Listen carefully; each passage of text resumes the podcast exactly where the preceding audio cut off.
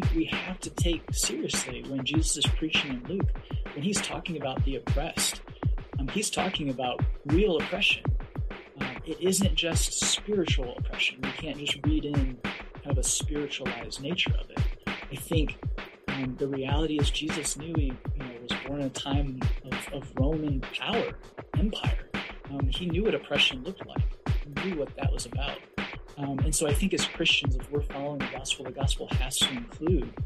It, it isn't as though that first part isn't true. It is, but it's incomplete if it leaves the marginalized and the oppressed exactly where they were, but just with a, you know, a tract in their hand that you know someday it'll get better, and it leaves us who might be privileged without having to account for that in any way. So I think the gospel isn't just individualized, it is personal, but it makes a collective claim about our collective experience, the coming nature of the kingdom of God.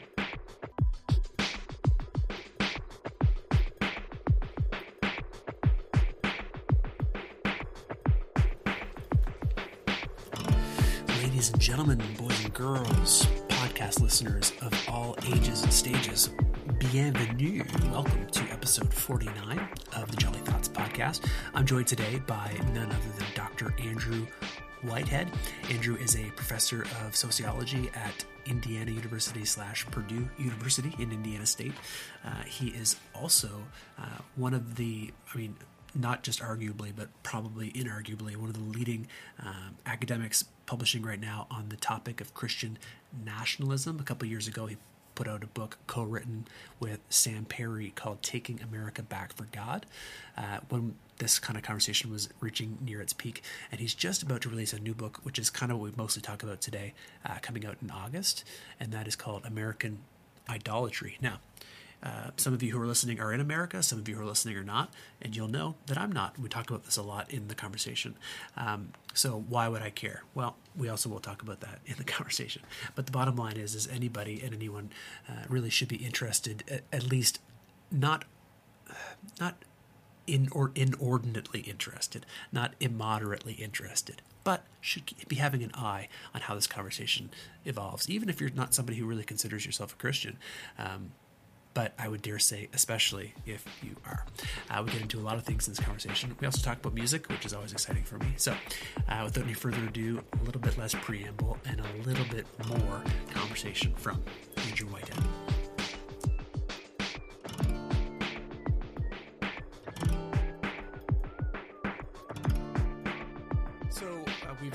We've hardly spoken, uh, but we do Yeah. have some, some friends in common, uh, and so that's kind of partially how I got uh, pointed your way, and, and Oh, maybe, yeah. maybe partially why you also said, "Sure, I'll talk to this random Canadian who I don't know at all." Yeah. Uh, yeah. So uh, I'm really appreciating your time today, uh, for sure. yeah, totally. Um, so I was uh, you, I was able to get the opening chapter of your uh, soon to be coming out book, American Idolatry. And when is that? When is that book aimed for release? Uh, it releases August 15th. August 15th. Exciting. Yeah. Uh, so the first chapter is available online for anybody uh, via Brazos Press. And so I was able to kind of go through that. And it lays out things, I think, pretty well. You you get the gist. Now, you don't get the argument because the book is the argument. That's kind of how it, how it works, right? Yeah. Uh, but uh, right away, to kind of just as an on ramp into it a little bit, it seems as though you you mention kind of contemporary Christian. Well, I don't know if you want to call it contemporary Christian music. You mentioned music as a, a, a bit of a gateway for you in some respects to some of these, some of the things that you later ended up on kind of unpacking. So, what what was that? What was that music for you that kind of lit lit your fire? Yeah, yeah. So as a uh, you know, kind of junior high, but really in high school, I was very involved in the the local church, a local church youth group, um, large white evangelical mega church, and yeah, music was in you know the cor- middle of the cornfields of Indiana. Um, music was our one thing to kind of connect us to the outside world and to give us something to do. Um, there just wasn't much happening around, um, and so you know the contemporary christian music was was really big but it was kind of really the you know punk and ska wave right of like the 90s and early 2000s within christian music so we were constantly trying to get to shows and you know in the early days of the internet you know trying to find information on band it's just so wild to think of now what it would be like to follow a band compared to what we did you know, around the 2000s. Um, sure. But yeah, so Five Iron Frenzy and MXPX and Ghoti Hook, and I could keep trying to list the names to to really show my street cred. But um, but those were some of the big bands, right, that we really enjoyed and um, that were yeah formative in those years. Uh, that is a huge. Uh, uh, it's a huge touch point for me because I think I learned the word uh, uh, bow to, bow to the flagism, which is not really a word, but that was that was an MXPX mm. uh, song, legalistic, idealistic, high class, and capitalistic. I remember, I remember that song really really yeah. well. But you, you mentioned yeah. Reese Roper, Reese Roper in particular. Uh, so mm. and I, I'm yeah. I feel like I know the song. Because the, yeah, the, the, lyrics were West yeah. or Bust and God We Trust, right? And I, I remember yeah. remember hearing that song, and uh, yeah, there's just something about that kind of um, what's interesting though is that those were songs, for all intents and purposes, kind of released by people who themselves were products of the evangelical church.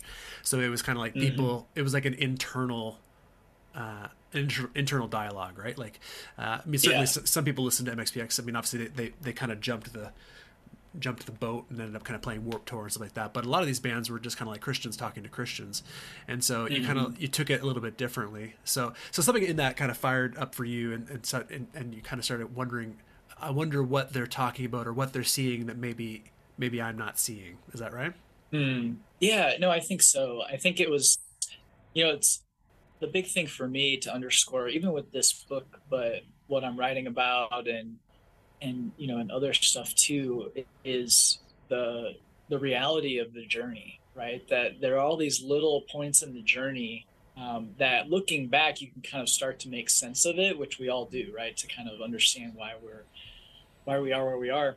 Um, but in the moment I, I don't know that it was at the forefront of my mind but just really liking the music and then starting to look at the words and think about it. And really it wasn't until later when i started to realize that or wonder too like how much of of this music or even those lyrics like on the first song of the first five iron frenzy album where they're talking about um, you know native american genocide you know how much of it got in there and i didn't realize it at first when i'm listening to it. But um, yeah it really does kind of form you um, as you look back to at least be pondering things that as a um, young you know protestant Christian male in the Midwest, I there weren't a lot of opportunities for me to to be thinking about those things. Um, right. And so this brought it to the forefront. And I think that's really important. And I think it underscores too another thing in the book that's important to me with um, with what I wrote about, but then too in my own journey is, you know, listening to those voices of those um, who have had very different experiences and trusting them when they're telling me, hey, this feels different. This looks different from where I am. You know, how you experienced it is true. And I've, you know, experienced things and those things are real and true, but it doesn't mean it's the same for everybody. And so um, that's another part that's important to me. And yeah, I think music generally has is so powerful in the way that it can do that, right? right. Art and um, music expressing those different places that we stand, but then trusting each other too to um, yeah, that we're telling the truth. And then, well, what does that mean for me from where I am? So um, I think in kind of the taking a big step back and looking at it, that's kind of the reality that that I see happening to me, and I know to others as well. Right. Yeah. Uh, we'll take a look at the layout of the book if you're comfortable with that. But you're, you're also, I mean, this is not your first rodeo or your first book, um, but it, mm. if I if I understand correctly, you you do kind of open up from a personal perspective a little bit more in this book mm-hmm. than maybe you have in the past. Mm-hmm. So um, your yeah. story your story kind of becomes part of the book in some respects. Uh, so it'd be interesting to hear some of that story, and also maybe maybe why you now feel like with this particular content, it's beneficial or maybe even important to kind of have your story be a part of that.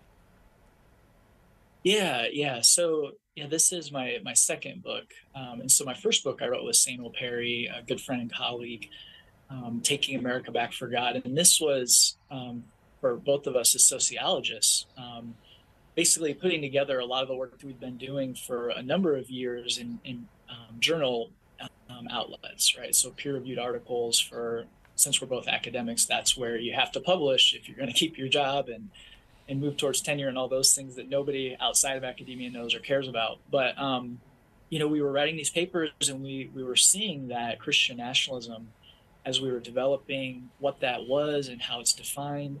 Um, and then empirically, so with data, what it's connected to, helping us understand how to define this this phenomenon in American American political and religious landscape. Um, we're like, you know, there's there's a larger argument to be made here, and so that really was what um, taking America Back for God was. So we wrote it towards a non-academic audience, um, but we do um, bring in a lot of the data to show, you know, through you know, bar graphs essentially, what Christian nationalism is and what it's connected to, how it helps us understand a lot of the polarization in American society, both politically but socially, um, who is and who isn't American.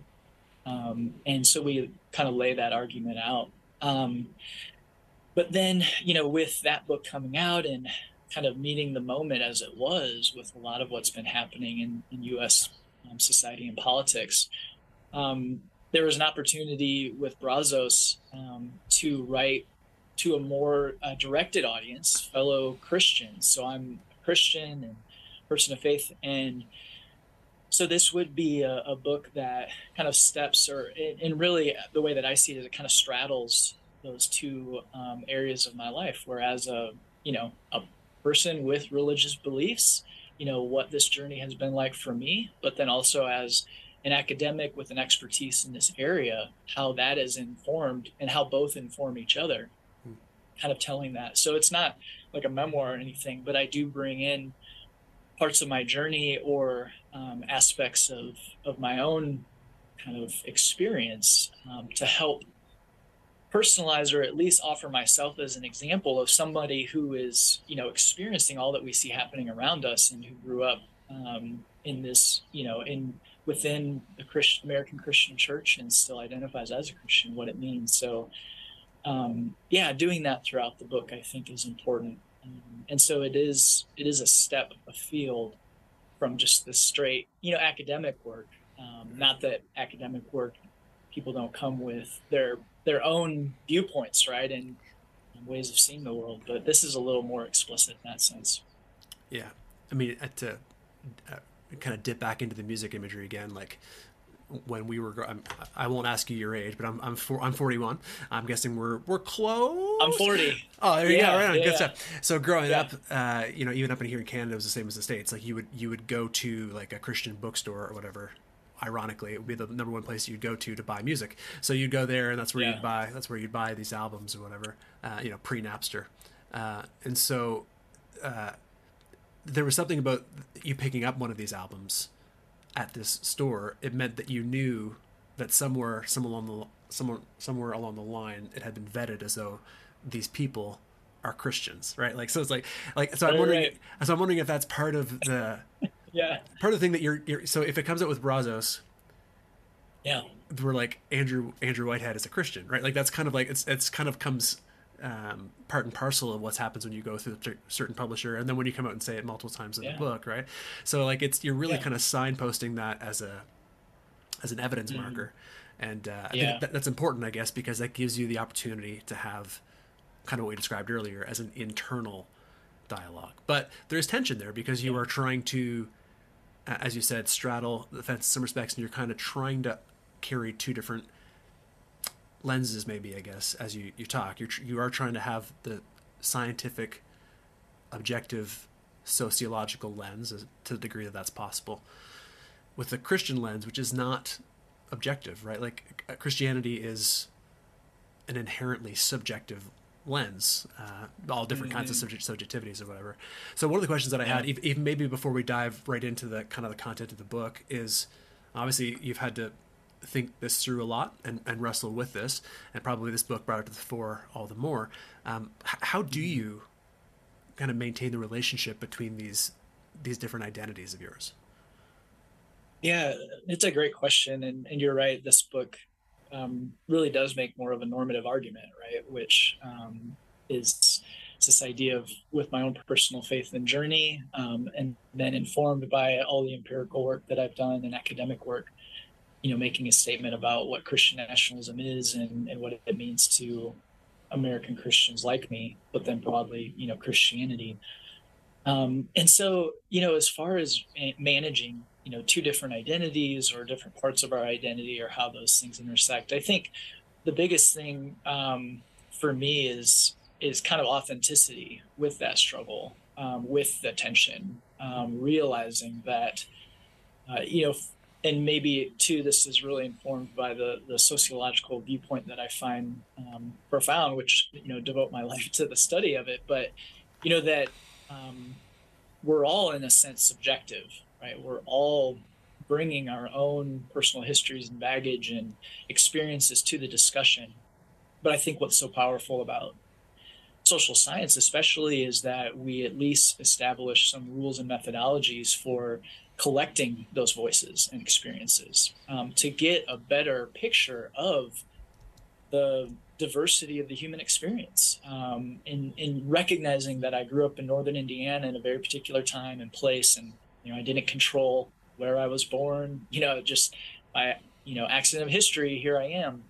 Um, but for me I guess it's just been so much more I think it is a, a much more profound and encouraging experience to be able to to listen to voices of those that have had different experiences as mine and i think that has just informed it. And so with you know the sociology and social science that i do i think it it allows me to bring those in and, and i enjoy that and, and that informs then how i see the world and mm-hmm. want to move in the world and exist in the world and and how i want to hope in the world right um, i think for me one of the big kind of closing themes of this book is you know as christians the, the reality and, and the practice of hope and how important that is mm-hmm. um, in the face of challenges and you know large large issues that we're all facing together. We have to face them together but but work towards it together. Yeah.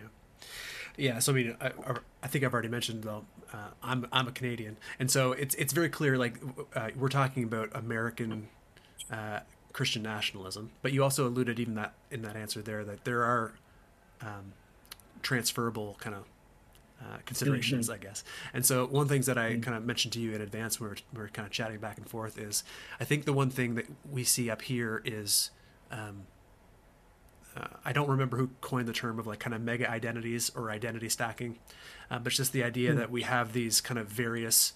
So if I if I know that you prefer Target over Walmart, then I can probably also tell you a number of other right. things things about you, right? Because we just kind of had these multiple things that have kind of become in, fused together.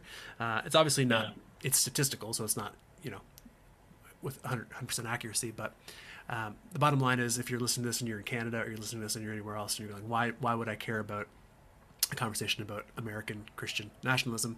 Uh, well, two reasons. One, because there are transferable kind of principles at play, and two, uh, if you happen to have anything to do with Christianity, uh, America is not just the number one exporter of kind of uh, Hollywood cultural things, but also got a lot of what we yeah. believe about Protestant Christianity, right? So there there is this yeah. sort of like a, a major uh, kind of cultural influence on, on the rest of the world. So the book yeah. uh, is laid out in a great way. Uh, again, I haven't had a chance to read it all yet, but I'm looking forward to it because it looks like you kind of open up with a bit of a, a kind of lay of the land, and then you give us a hmm. definition mm. essentially what is Christian nationalism, which you know in a moment I'm going to ask you about. Uh, but then you move on and you go and you kind of work through, let's see, one, two, three, four, five different kind of like uh, what we might even consider Jesus' greatest hits in terms of his teachings.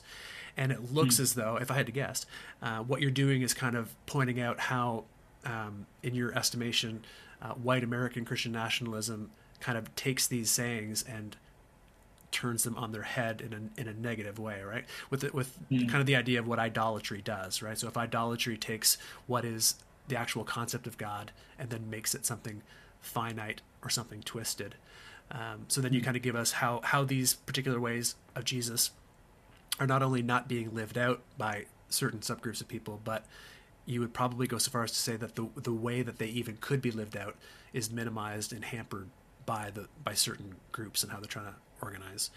Um, so yeah. maybe you can walk us through, maybe maybe just you don't have to walk us through it, but maybe give us one or two highlights of, of kind of your, your thinking on that. But also, again, you probably have to do this all the time. It's probably annoying, but uh, in your uh, the definition has to roll in some respects because if we don't know what it is, we can't talk about it. What is yeah. Christian nationalism? Yeah. Well, from the table of contents in the first chapter, you you've got a good handle on what we're doing here in this book. That's great. Um, yeah, so I look forward to when you can read it all. But but yeah, I think that's a great overview and what I'm what I'm trying to go for here. Um, so let me define Christian nationalism and then to you know how that plays a role in, in what I'm thinking about in, in this book and, and, the way that the, the book structure lays out. Um, so you know we come to this, and I say we because you know, with Sam Perry and other colleagues, this has been a collective effort with social scientists defining what this is. So I don't want to make it seem as though I'm the, the only voice here, the one that did it. Um, but we identify and, and think about Christian nationalism as a cultural framework. So when we're talking about cultural frameworks, um, these are collections of, of myths, traditions, symbols, narratives, value systems um, that idealize and advocate for a very particular expression of Christianity to be fused closely with American civic life. Um, and so I want to be, you know, really focused on the particular expression of Christianity because, again, some folks will talk about Christian nationalism and think any sort of religion in public life that that's Christian nationalism, and that isn't what it is, and that's not what any social scientist who's who's doing this work is talking about. Mm-hmm. Um, but with Christian nationalism, this particular expression, it doesn't necessarily refer to Orthodox historic Christian theological beliefs, mm-hmm. um, but more to a conservative um, ethnocultural and political orientation of Christianity uh, that really is a almost a political theology. Um, so our research on Christian nationalism, we come to this definition um, because we find that over and over there are a number of different elements that are identified with Christian nationalism. So the first is a moral traditionalism, with this idea that society should be um, arranged hierarchically. So there are folks at the top, folks in the middle, and folks at the bottom. Um, and usually these revolve around patriarchy or heterosexism, gender and sexuality. The second is authoritarian, uh, a comfort with authoritarian social control.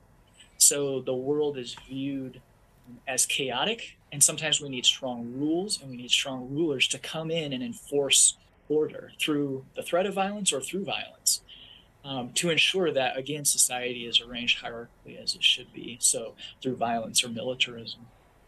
Uh, the third element we find over and over um, is that uh, Christian nationalism contains um, strong and strict ethno-racial boundaries around national identity and membership.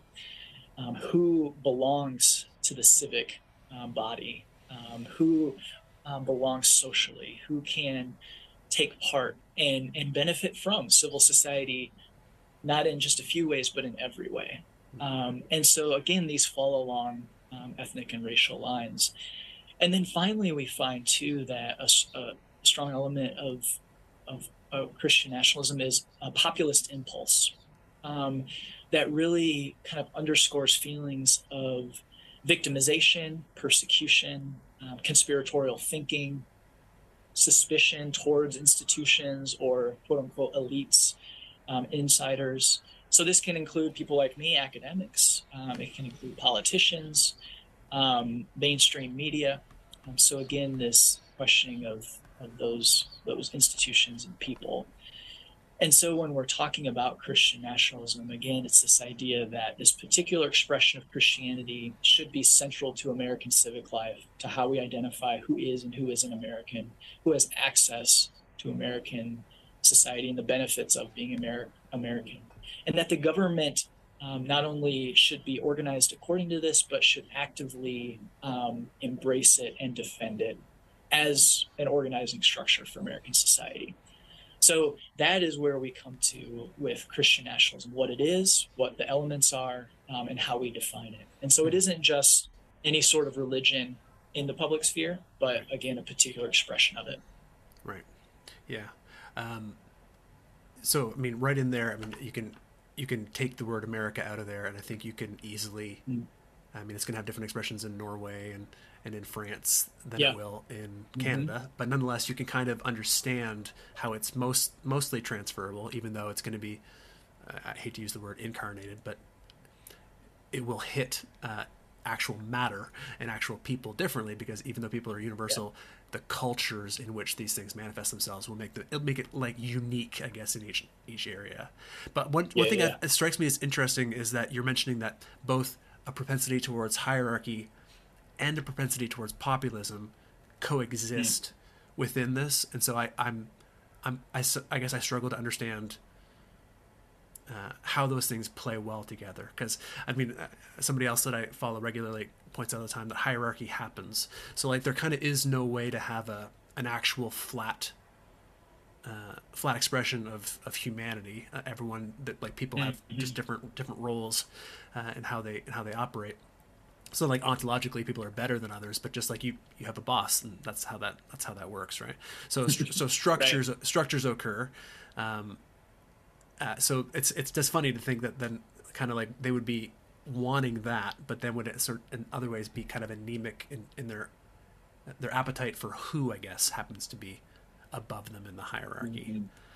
Mm-hmm. Um, anyway, yeah, well, I think who and but, yeah. yeah, totally no who and then also the expression that that takes, right? What it looks like. So there's differences between you know bureaucracies and institutions um, that could be a little more nebulous or hard to make sense of or understand exactly how this works or how I benefit from it or not mm-hmm. versus you know a person that I look to and this is the leader and we look to this person and so there could be ah. popular support for one but not the other and so I think and, and two with American politics religion and maybe this is just a more general statement we have to get used to um, tension or what seems like shouldn't this cause cognitive dissonance but then it doesn't and that's just a reality yeah sure. um, if somebody analyzed my operate, life for very long right? yeah they'd see the same thing for me for sure yeah. so yeah, chapter, yeah. i mean chapter three you've got right away like uh, turn the other cheek mm-hmm. so maybe you can just use even just that one example of the teachings of jesus and how mm-hmm. that becomes uh, fodder essentially mm-hmm. for for how you work through this book yeah yeah definitely no happy to um yeah so the after defining Christian nationalism and laying out, you know, what what it is, what it means, how we measure it, um, I turn to what I call three, and these aren't the only three, but the main three that I focus on in this book, um, idols of Christian nationalism.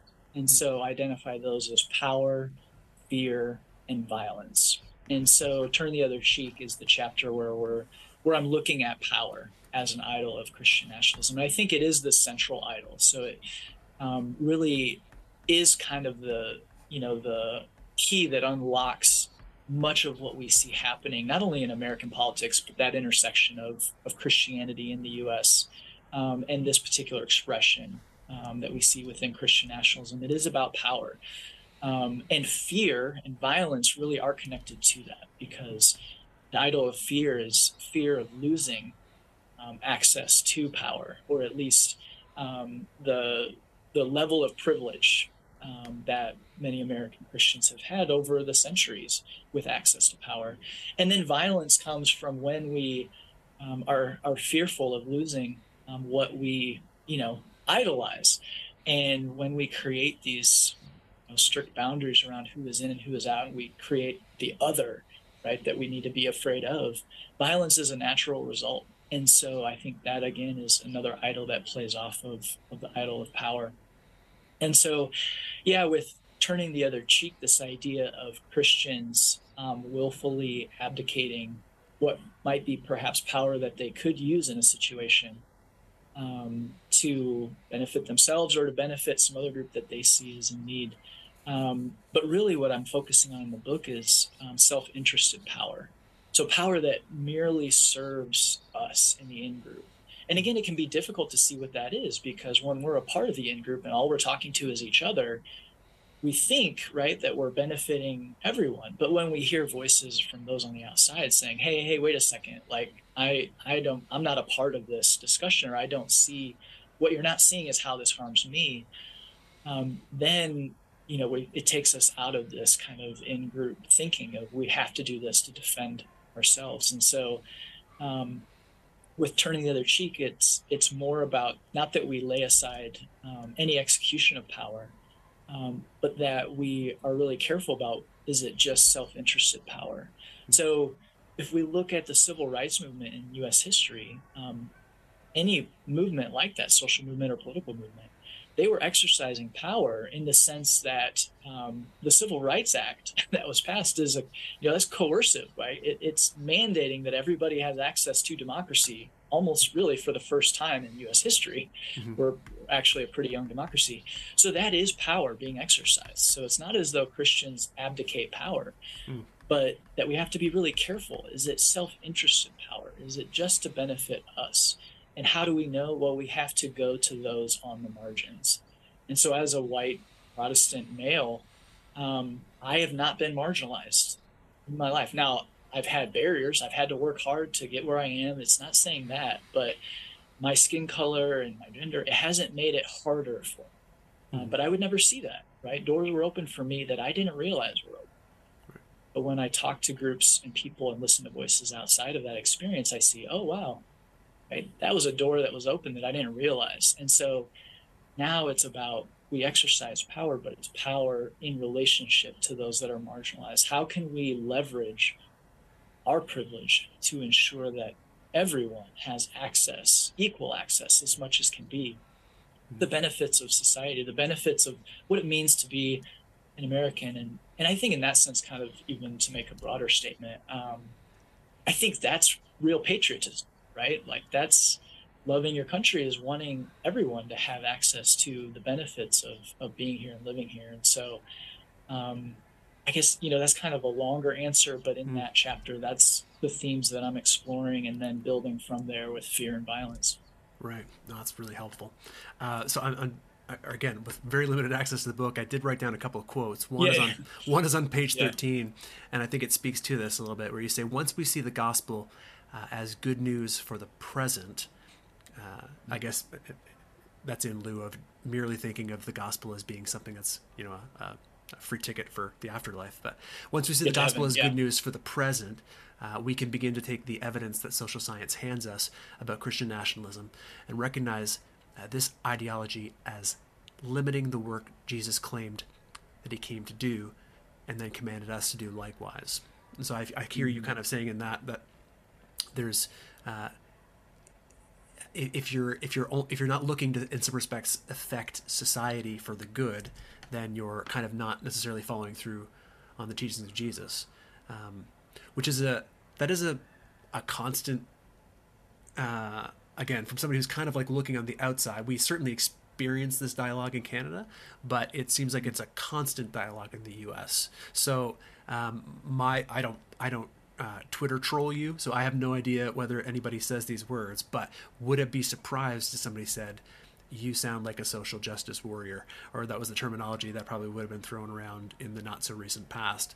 Somebody who uh, is trading in, in, in, air quotes, I guess, trading in the gospel uh, for some sort of a an earthly uh, kind of short term gap. So do you i mean first of all have you ex- seen these kinds of claims before? Am i talking crazy? Uh, and if not uh, and if you have how do you think it through i guess in terms of like um, what we've often been told is that you know even if you can do something to alleviate present suffering it's not ultimately what the church is there to do. And i'll even bring in a, a kind of a secondary uh, quote that you put down here um, this is on page 19, a key insight from uh, the field of sociology is that focusing solely on changing individual hearts and minds will only perpetuate the current situation. I think you kind of alluded to that in some respects with the civil rights uh, movement, where mm-hmm. it was, hey, it's not enough to just try to focus on the individual, something systemic needs to be done. But mm-hmm. a lot of times we're told, I don't think this is exclusively evangelicalism. I think maybe you'd hear Protestants, maybe you'd hear Catholics, maybe you'd hear Orthodox, say the same mm-hmm. thing. I'm not sure. Which is that our job is not to remake society, but to remake, to help kind of remake people, so individual hearts or whatever, right? So how do you mm-hmm. how do you help uh, kind of speak to that tension that individual Christians might mm-hmm. be might be hearing, I guess, in that? Yeah, no, that's that's a good question, and and this is going to be something too that is different about this book because I if in the title or the subtitle, right, how it betrays Christian nationalism betrays the gospel, well, I'm going to have to define gospel, right? Sure, right. And and that's that's going to place folks. Sadly, it'll probably for some it'll be less of a conversation and more of just drawing lines. But um, you know, there's a number of things, and and some of it too. I think I do deal with in the book. Um, but a number of the things that stand out to me is um, and and what I do in in that upcoming chapter, or even in the chapter that you read too, right, is quoting Jesus' first public message mm-hmm. um, in Luke four, where he shares quoting from Isaiah. Um, the Spirit of the Lord is on me because He has anointed me to proclaim good news to the poor. He has sent me to proclaim freedom for the prisoners and recovery of sight for the blind, to set the oppressed free, to proclaim the year of the Lord's favor. Um, and so I think this is a theme throughout Jesus' life and ministry, but I think too, as we look at um, God's story as he interacts with humanity throughout the Christian scriptures, um, is that a central part of that story, what I think is the good news in the gospel, is um, God locating um, with the marginalized, with those on the outskirts of society, um, so James Cone he uh, talks about the the entirety of the gospel. So Jesus' life, death, teachings um, bring to life God's protest against the exploitation of the weak by the strong. And so Jesus, in becoming human, um, is setting aside all the power and glory that he had to margin be be marginalized like humanity, to to place himself embodied presence with us. Um, and that, you know, stands opposed to um, a lot of the power of empire, which again is to control. Um, and so Jesus uh, came. And so when I think of the gospel and I think of preaching the gospel, um, one exercise that I, you know, do with myself, but then too I kind of encourage others to do is to think, you know, how far back in history could I go, um, or to which groups could I go? And if I'm preaching a gospel of that, you know, we grew up on or I grew up on, that is, and it isn't as though this isn't true. I think this is part of the gospel is, um, you know, we're separated by sin from God. Jesus came um, to, you know, uh, to rework that relationship, to to save us, to rescue us from that. Put your faith in Jesus, and now you're in right relationship with God. And in the end, um, you know, you will spend eternity with God, right? So we would see that, and that is a part of it. But I think it's incomplete mm-hmm. because you could take that gospel message and you could go back to, um, you know, an, a, a, black American enslaved in the South um, in the 1850s, and you could preach that exact same gospel to them. But would they receive it as good news if had nothing to say about their embodied reality? right? They could put their faith in Jesus and know that someday they would go to heaven. But that doesn't sound like good news to me if it leaves them in chains. Um, and so I think we have to take seriously when Jesus is preaching in Luke, when he's talking about the oppressed, um, he's talking about real oppression. Hmm. Um, it isn't just spiritual oppression. We can't just read in kind of a spiritualized nature of it. Mm-hmm. I think um, the reality is Jesus knew he, you know, was born in a time of, of Roman power, empire. Um, he knew what oppression looked like. He knew what that was about. Um, and so I think as Christians, if we're following the gospel, the gospel has to include. It, it isn't as though that first part isn't true. It is, but it's incomplete if it leaves the marginalized and the oppressed exactly where they were, but just with a, you know, a tract in their hand that yeah. you know someday it'll get better, and it leaves us who might be privileged without having to account for that in any way. So I think, again, um, the gospel isn't just individualized, it is personal, um, but it makes a collective claim about our collective experience, the coming nature of the kingdom of God. Um, and that those that are being crushed on the margins, mm-hmm. um, that Christians are to be about siding with them and leveraging our privilege in to their benefit. Um, so later in the book, I, I interview um, uh, a young woman who started up a, a nonprofit um, in a, a, city in Indiana that helps connect um, incoming refugees with the community. Right? Because they come here and they have no connections, and so helping them get connected. Um, and and a quote that she has that just it's seared into my mind is no friendship is apolitical. So we can't be friends. We can't side with those um, those that are marginalized and and not have something to say about their experience, hmm. um, because they don't really get a choice to be apolitical, right? Because they're embodied presence places them on the outside, and so when we hear their stories, and I share some of the stories um, in the book, um, it, it pushes us, I think, and it should push us as Christians to listen to those stories and then to think um, if I'm going to be about the work of Jesus and what he said, I think it necessarily means we have to be listening and siding with those. And that's going to place us um, in opposition to, yeah, social structures and power structures. It isn't just the individualized, spiritualized nature. I think in that way, that can leave in place those things that do oppress our neighbors. And I think we need to be aware of what those things are and, and do what we can to oppose those. Hmm. Yeah. Yeah. I wonder if part of the challenge is, is that, I mean, this is, I, I don't have the data. This is kind of anecdotal, but the impression that we sometimes mm. are given or have is that when people lean hard in that ladder, uh, the way that you just described it, that embodied, like actually seeking what like where they're living, where they hurt.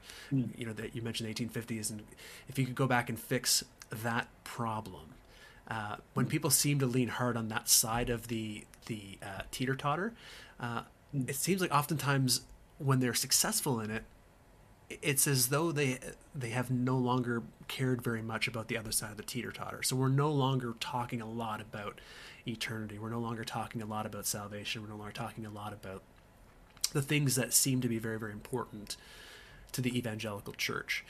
Uh, mm.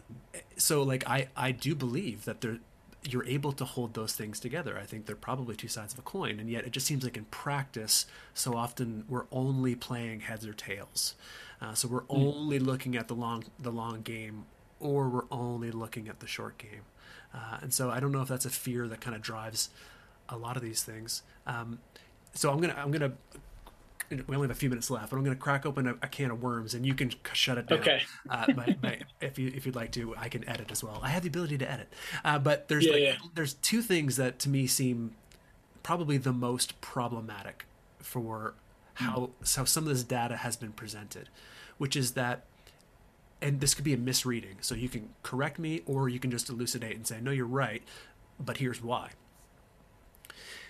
most of the things that you go through and itemize as being kind of um, key holdings of people who are defined as white American Christian nationalists, I can kind of get behind and say I can see how's that how that is kind of just like full stop problematic, and yet mm-hmm. From my vantage point, it seems like a number of times we've brought up issues of kind of human sexuality and issues of abortion. So those have kind of come up as though uh, the people that you're defining as these nationalists hold to the viewpoint that things. I mean, those and those shouldn't be aggregated, so they, have different approaches, but they're both on the mm-hmm. table. We'll look at abortion, for example, as that as though uh, you released a few days ago a tweet from Pew Research uh, saying how mm-hmm. Uh, uh, evangelicals hold it apparently very very high that abortion in most mm-hmm. cases should be illegal, whereas the majority of the population in America does not hold that viewpoint. Mm-hmm. And so you having cited earlier kind of this complicated mm-hmm. past with civil rights, civic civic right. civil rights, yeah. Uh, civil and civic, let's get confused. Uh, about how it's like sometimes force, be that actual force or political force, right, can be employed in a way that seems to be for the greater good. What are we to do with a, a, and we'll forget about the homosexuality for right now but let's just look at abortion. What are we to do with people who hold the viewpoint that this is entirely important to kind of to human lives and that mm-hmm. they're seeing what they perceive as a legal system that is counter in their estimation to what god would want? And they mm-hmm. have the ability to vote yet they are not perhaps in the majority what are what are they to do with such a complicated like let's, let's just that one scenario what are because oh yeah when you totally. when you move when you move into a book like this where you're actually saying hey there are not just things to talk about there are ways of living so w- what what then should we mm. do with this this chestnut?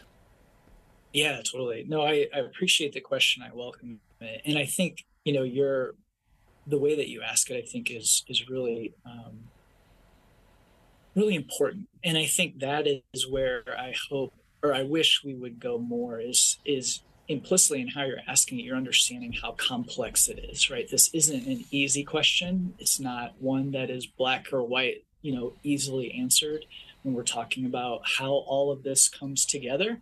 Mm-hmm. Um, for me, I, you know, I have strong viewpoints that I'll share in a little bit, but um, how this plays out, I think, is is really complex.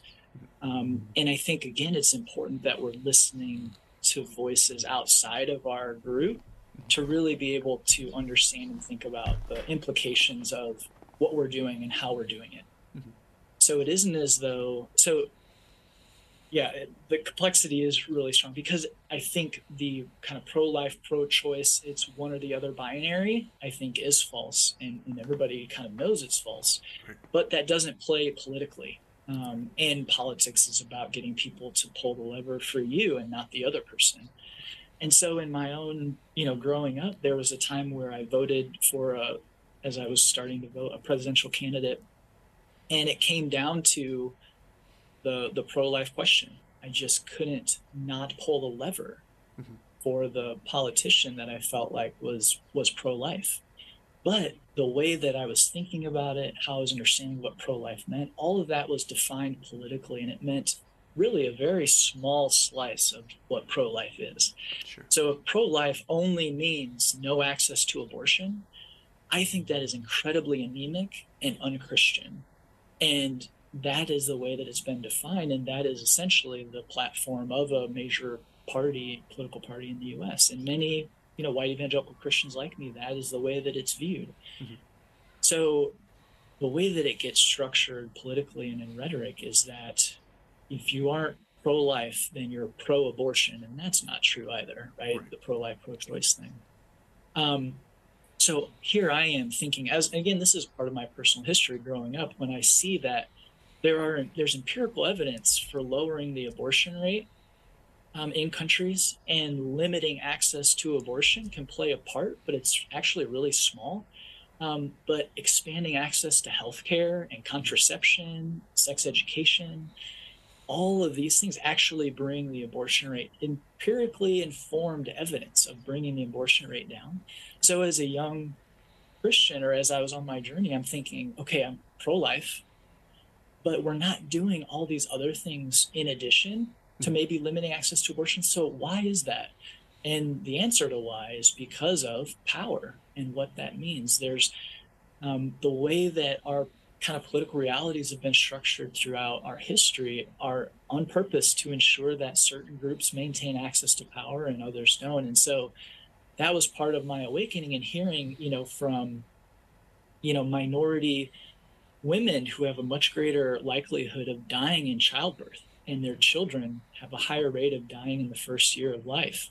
Um, saying that it isn't about um, you know, not having access to abortion or not, but a pro-life if we were pro life, we would want to be expanding healthcare access for them so that we didn't see you know the greater likelihood of of their dying in childbirth or in the first year and so i think that is where we have to um, as christians expand kind of the aperture of what we think some of these definitions are these concepts are um, to listen to other voices and ensure that um, there are people being crushed on the margins and going to them and hearing what that is, and then um, really trying to focus on, um, yeah, how we can support them. Um, and and so with abortion, it's yeah incredibly complex. It has a history, but for me, when we identify pro-life as only limiting access to abortion, I think I don't think that's pro-life, and I don't see, you know, those groups that say they're pro-life pushing in areas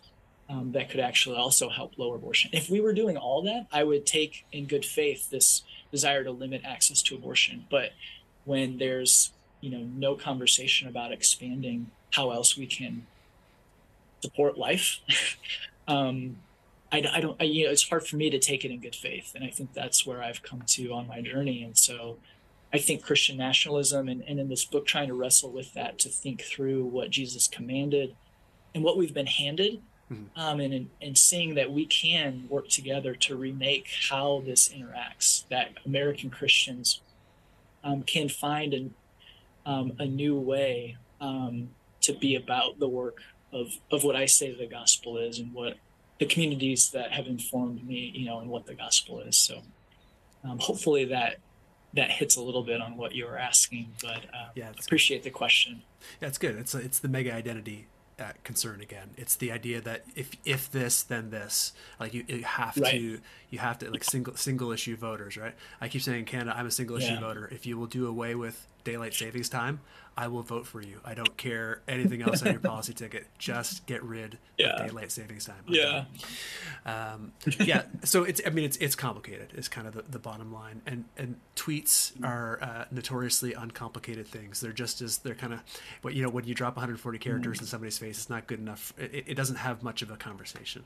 Uh, and so that's why I'm grateful to be able Yeah, to have yeah. kind of this longer longer form conversation. And that's also why I'm grateful for this this book that's going to be coming out because it'll be a, a longer form exposition of kind of Mm. what, what you've been able to see and then when it's out there people will be able to agree with you they'll be able to disagree with you uh, you'll have uh, Yeah. lots of conversations about that but it'll definitely get people moving Yeah. in a certain direction um, how can people m- most easily kind of track along uh, with you andrew Yeah, no, I appreciate that. Um, so I am still on Twitter. I know Twitter is kind of a strange place these days, and who knows kind of where that'll be by the time this goes public or in you know six months. But I am there, um, and also on Instagram and, and Facebook, so different social media places. Um, you can find me there, and yeah, yeah, just excited about the continuing conversations around around this work and where we can go together. So appreciate the opportunity. That's gonna be good, yeah. So we'll make sure to link to that in the uh, show notes so people can find you. And uh, Oh, in, in, in August, uh, American Idolatry will be going live. So make sure you get your copy Yeah. of uh, Five Iron Frenzy's latest and uh, Andrew Whitehead's Yes. latest as well. Yes, yes, definitely. Thanks a lot for your time today, man. Appreciate it.